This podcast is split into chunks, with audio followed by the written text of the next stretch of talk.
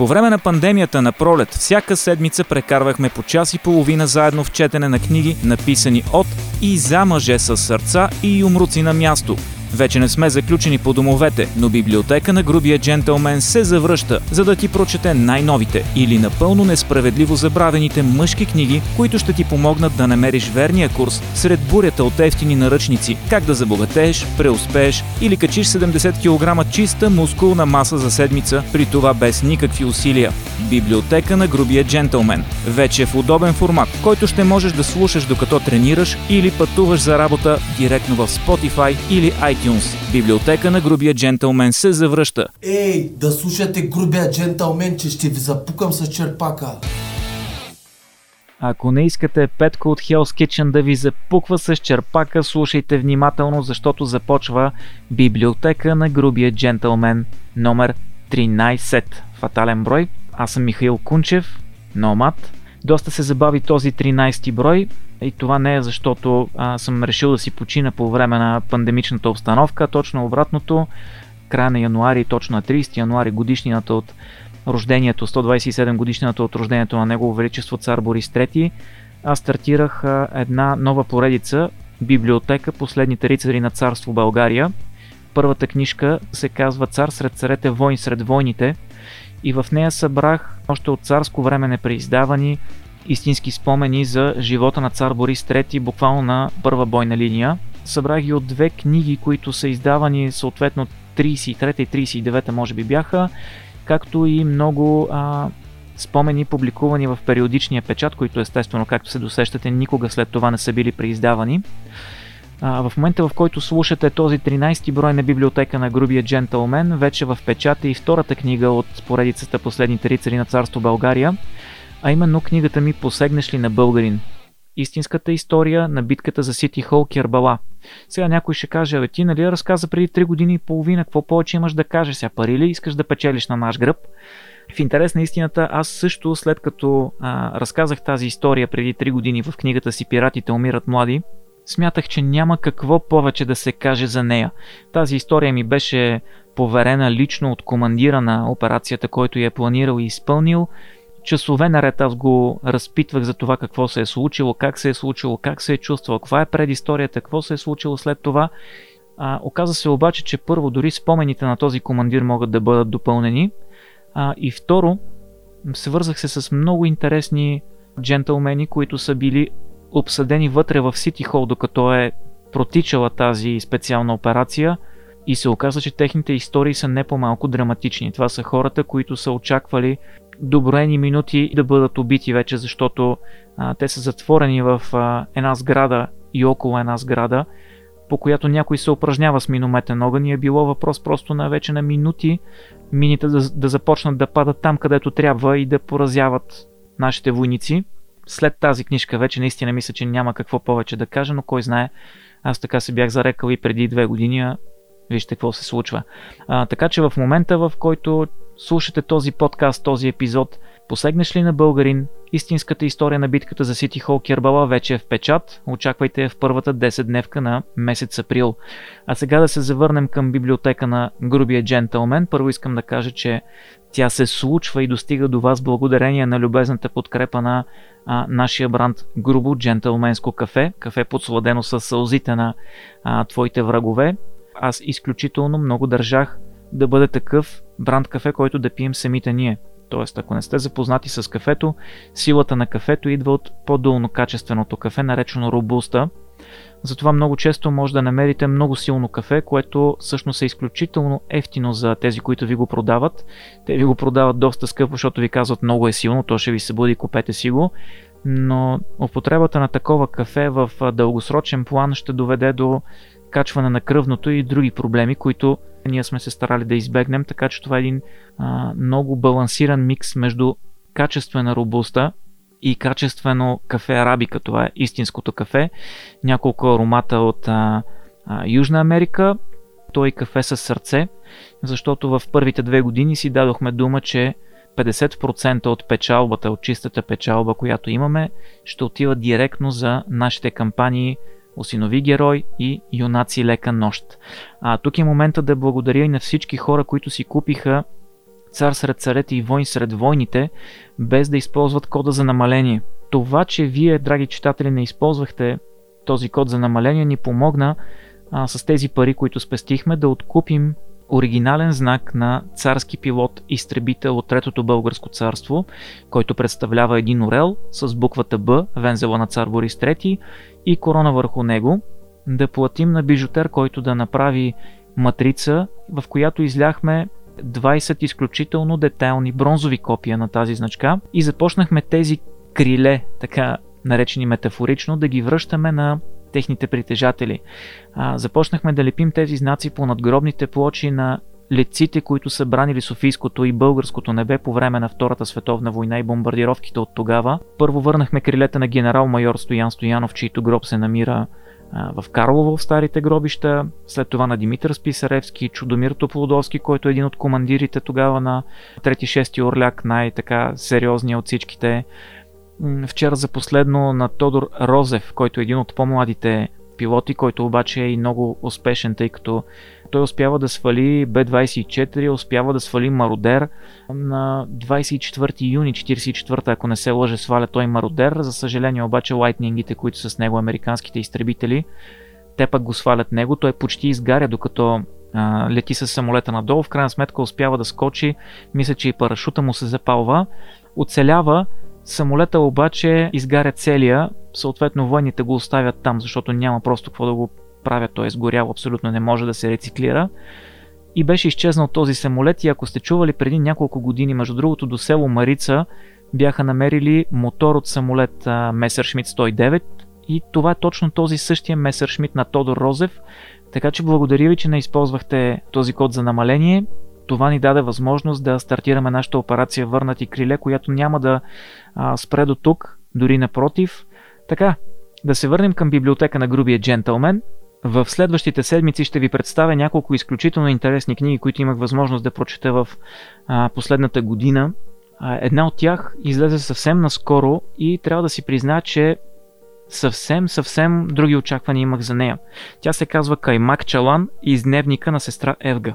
Когато по едно време из Facebook фида ми се показа тази книга, аз прочетох само Каймак Чалан и предположих, че това е една от тези книги, написани от някой професор, доцент или а, военен историк, които за пореден път са купили няколко стари книжки от царско време, компилират ги, ги преразказват и все едно създават нещо ново за Каймак Чалан и си казах, чел съм достатъчно а, от тия, чел съм и оригиналите, мерси, няма нужда. Минаха няколко месеца, между другото, от тогава. И се оказа, че всъщност а, издателството, което печата тази книга, печата в същата печатница, в която а, бе напечатана и моята цар сред царете, войн сред войните. И случайно попаднах на тази книга, започнах да я разглеждам и се оказа, че съм бил много, много далеч от истината. А, още когато прочетох първите десетина страници, които сега ще ви прочета и на вас, осъзнах, че съм бил в дълбока грешка и за мое голямо съжаление тази книга, може би много хора са е преценили точно по този начин, по който съм е преценил и аз. Това трябва да бъде поправено, защото тази книга е наистина а, специална, изключително интересна. Първо да ви кажа нещо за а, нейния автор. Даниил Кацев Бурски. Аз това име го знаех и а, много отпреди това. Бурски е братовчет на Левски. Неговия прадядо е братовчет на дядото на Левски. Точно тази негова книга аз не бях чувал и не съм и подозирал, че съществува. Тя е издадена през 1933 година и доколкото знам в а, библиотеката Кирил Методи, която аз продължавам да наричам Народна библиотека, тя е национална библиотека, там нямат копия от нея. Затова браво на а, издателите, че всъщност да ги споменем издателство Edelweiss, че са я открили, че са я преиздали, защото тя наистина а, богатство. И ще ви кажа защо. Бурски компилира два дневника. Единият дневник е на една медицинска сестра, която по време на Първата световна война а, е в полевите болници, а другият дневник е на един от нейните пациенти, един поручик на име Тихол, който също си води дневник и тя докато го лекува, тъй като той е в много сериозно състояние, тя има възможност да чете неговия дневник и да си пооткрадва нещо от него и да го пише в собствения си дневник. А нейният дневник е много подробен, защото тя не го прави за да не забрави нещо а, и да го води от чисто такива медицински цели, а напротив, тя усещала, че живее в исторически момент и е вярвала, че тия мисли, чувства и случки, които и се случват, трябва да ги запази за бъдещите поколения. И е била съвсем права. Естествено, четейки тази книга, веднага ще ви стане ясно, че тя е преживяла една литературна обработка от страна на Бурски, което е съвсем нормално. Има нещо много Димчо Дебеляновско в начина по който а, се описва природата, пейзажите, дори и чувствата на героите, което между другото е една от а, така ценните качества на тази книга. Има нещо много много носталгично, като я четеш по начина по който се изразяват. Много културно се изразяват. В днешно време вече, дори аз и сега докато говоря и се забелязвам как казвам кво. Кво. Едно време не са си го позволявали. По много деликатен начин са се изразявали. Много, много приятно е да четеш подобна литература. Не е ясно, за съжаление, тъй като има изключително малко останала и оскъдна информация за това как е създадена тази книга, не е ясно какво е съотношението между действителните дневници, които авторът е прочел и неговата чисто авторска художествена а, намеса. Аз си намирам за изключителна. Някои мои приятели, които се интересуват от военна история, казаха, че не е била това, което са очаквали. Наистина, ние очакваме, като, вече като кажем военна литература, нали, литература за онези години, всеки очаква един от първа дивизия. Чакаме да четем за и българският войник, и излезе на щик срещу картечния огън и превзе нали, със смелост един патос, който да, това го е имало, но този поглед, който е погледа на сестра Евга, погледа първо на една жена – второ на една сестра, която се сблъсква с смъртта по съвсем различен начин. Тя гордост и чест не вижда в тия а, полеви болници. Гордостта и честа е може би на фронта. Тя вижда смъртта на едни млади хора, на едно поколение, което си отива за нея почти безмислено. И това е много интересният поглед над, над войната. Такъв поглед аз съм виждал и чел в западни класици, но никога, никога не съм чел от страна на а, български автор. Просто книгата за мен е едно малко бижу един диамант. И то не шлифован, напротив, абсолютно шлифован, просто забравен някъде в някой сейф и браво на издателство Edelweiss, че са, че са го открили. Сега ще ви прочета 10 страници, които наистина ще ви дадат а, абсолютна яснота за начина по който тече повествованието в тази книга. И така. 1 март 1916 година.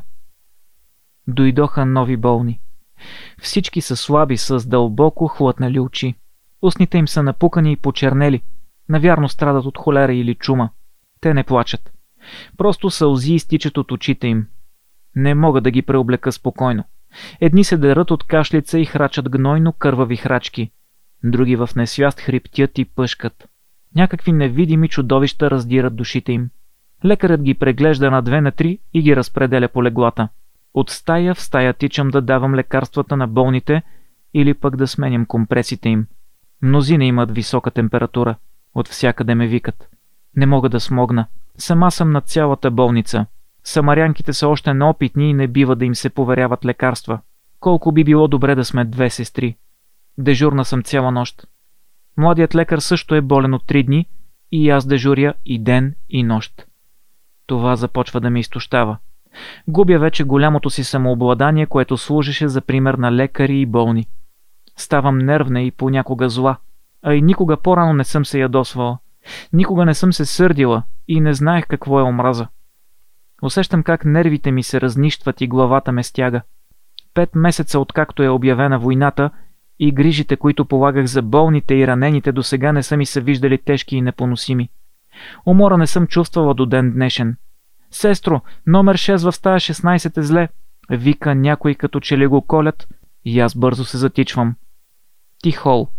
Кандидат офицерът има нужда от моята помощ. Целият гори. Температурата му е над 40 градуса.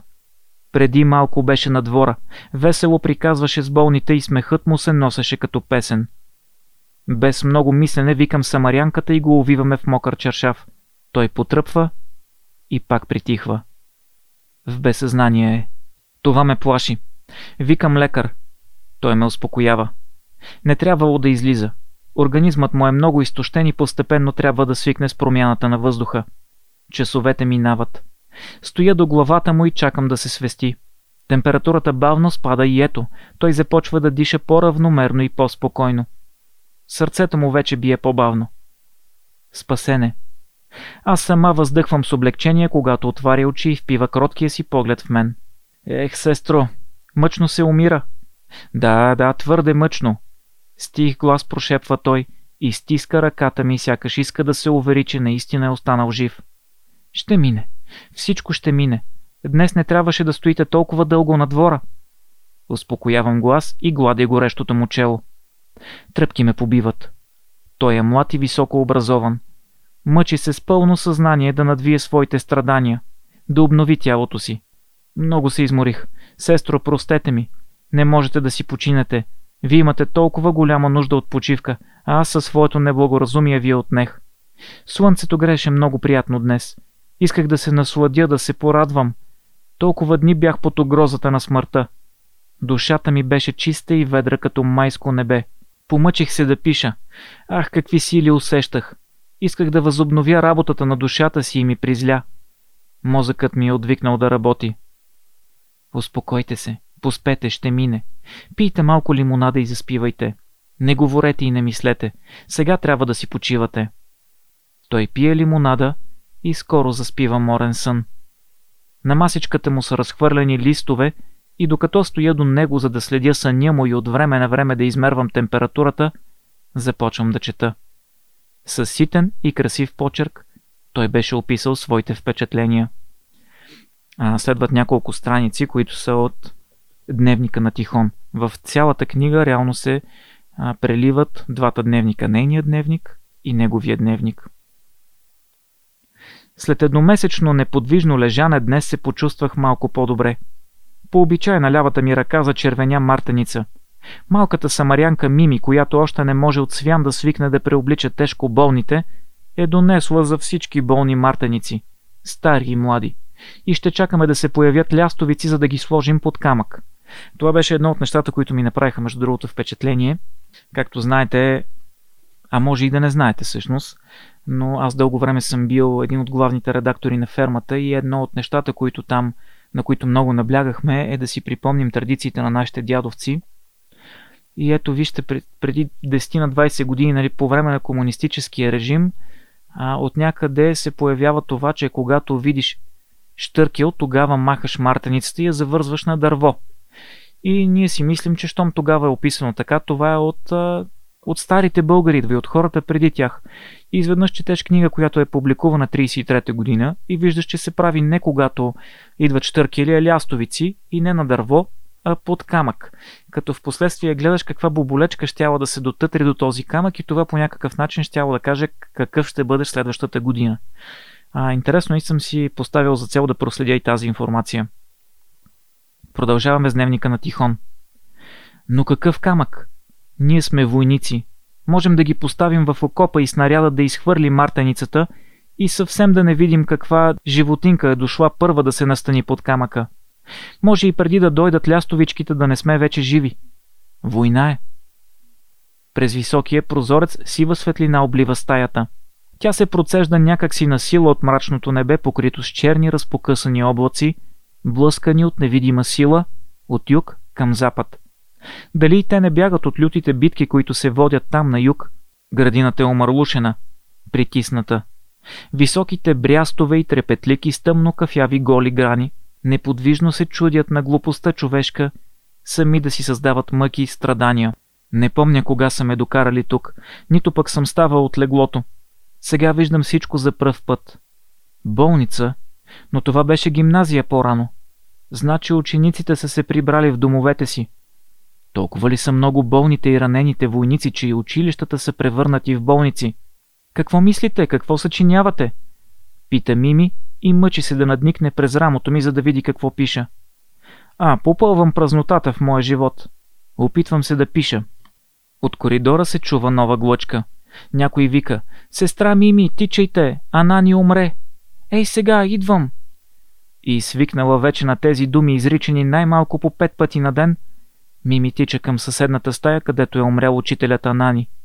Човек с много голяма култура, безспорни знания и прекрасна душа, която може да се разлива в съзнанието и душите на събеседниците му, като сладко пивко вино.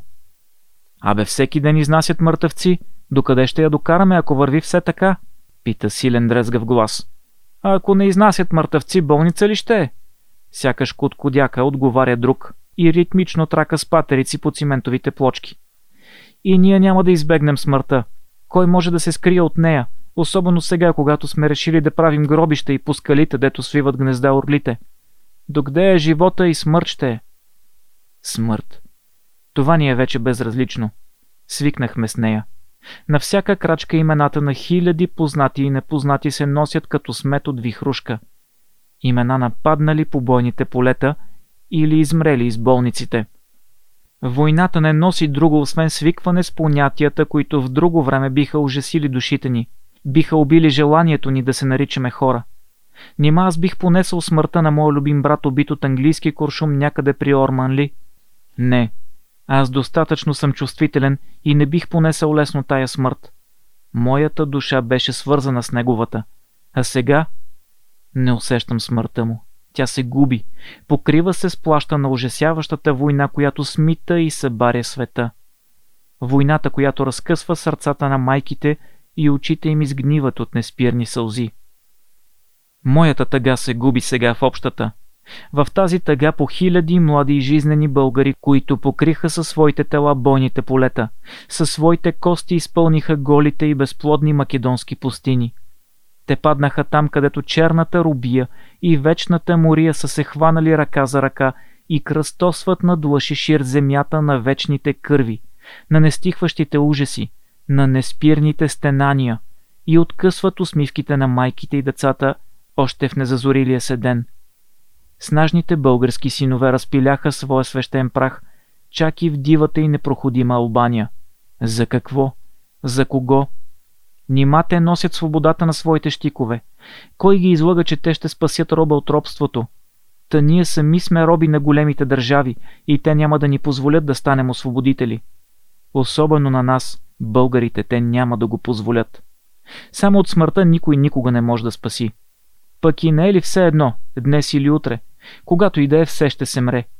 Няма значение, но поне ако е на бойното поле, с чест ще е. Войната ще свърши и само тръбачите патриоти, които не са виждали устата на змея, от която изригват пламъците изгарящи току-що разцъфналите рози, ще възхваляват всичко това. Тези патриоти ще издигнат камари от книги, в които ще описват подвизите на умрелите, за да възвеличат някой жив посредственик в божество. Те ще се мъчат да докажат, че благодарение на току-що открит военен гений се дължи този траур над нещастната България. Тътенът и ужасите от първата война още не са забравени, още не са заглъхнали. Но какво от това? Нищо. Там долу, ниско в сърцата на народа, само там войната с всичките нейни ужаси и победи ще бъде легенда. Песен без начало и край. Песен, която вечно ще се носи докато свят светува – докато българинът подвиква след своите волове и жетварка прибира златогрейни класове от закъснели ниви.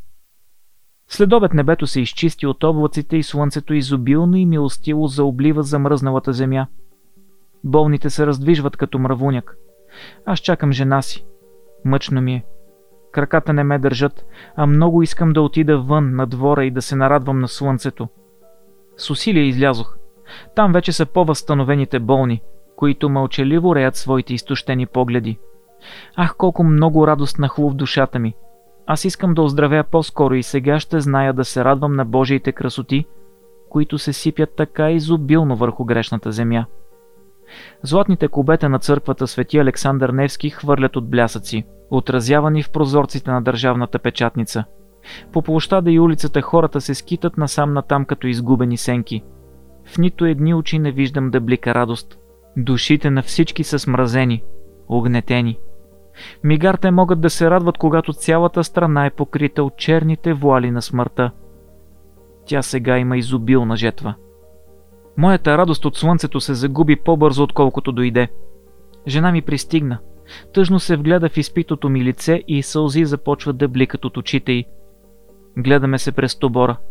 Поради карантина от седмица не позволяват на никого да посещава болницата. Искам да говоря, обаче сълзите се събират като буца в гърлото ми и не ми позволяват. Ти си по-добре. Излязъл си. Тихо пита жена ми и рови с крак в пясъка. Костват ти страшни усилия, за да ми каже тия няколко думи. Да, вече съм по-добре. Сега ще излизам на двора. Стига да има всеки ден слънце. Ей, кой говори там през тобора? Забранено е. Не разбирате ли? Някакъв груб глас извика от прозореца на първия етаж, който гледаше точно над нас. Само няколко думи ще се прибера, промълвих като извинение. Разберете, че е забранено. Има карантина. Хайде, госпожо, вървете си. Махайте се по-скоро. Не бъдете толкова груб, господине. Ще си отида, разбрах. Каза жена ми и като кимна се отдалечи. Погледнах към прозореца, за да видя кой е този изпълнителен човек, който има власт да вика така. Беше един от лекарите, уж с добро възпитание. Е, всъщност можеше да бъде кароцар на гарата. Разделих се с жена ми и се върнах силно разстроен в стаята. Главата ме боли. Гърдите също. Не трябваше да излизам на чист въздух. Не трябваше да се виждам с жена си. Лекарят, който уж знае да цари душите и раните на болните, се е превърнал в жесток палач. Поне за миг не можем да носим човешки образ. Жестоки сме като същински зверове. Не може да се пише. Аз страдам и може би едва ли ще оцелея. Може би това беше последната ни среща. Жена ми си отиде без да ми каже нито дума повече. А майка ми е далеч. Много далеч. Моите близки няма да ме видят и няма да могат да отнеса образите им в душата си, която скоро ще напусне негодното ми за живот тяло. А как искам да живея, да се отплатя на всички с моя живот. Искам да живея, за да служа на родината с ума си, с моята калена в незгоди и борби душа. С пушка не мога да служа на никого. Ръката ми е вече слаба. Тя едва писалката държи. Това бяха първите 10 на 12 страници от Каймак Чалан из дневника на сестра Евга доста е различна от всички други спомени, които сме чели от онова време. Това прави според мен много интересна. Каймак Чалан, изневника на сестра Евга, 2021 година, издателство Edelweiss, това беше библиотека на грубия джентълмен, епизод номер 13, който достигна до вас благодарение на грубо джентълменско кафе, подсладено с сълзите на вашите врагове, кафе с юмруци и сърце. А, за да чуете някои от предишните броеве на нашия подкаст, може да отидете на сайта ни piratiteумиратмлади.com където може да разгледате и а, книгите от библиотека Последните рицари на царство България. А, ако желаете да купите едно хубаво, ароматно, силно кафе и кафе със сърце за себе си и своите роднини, можете да го направите на rootgentscoffee.com линк може да видите и в piratitomirat.mladi.com. Ще се видим отново следващия месец с следващата ни книга, която е посветена на един от най-големите асове на Втората световна война, Библиотека на грубия джентълмен, епизод 13. Чао!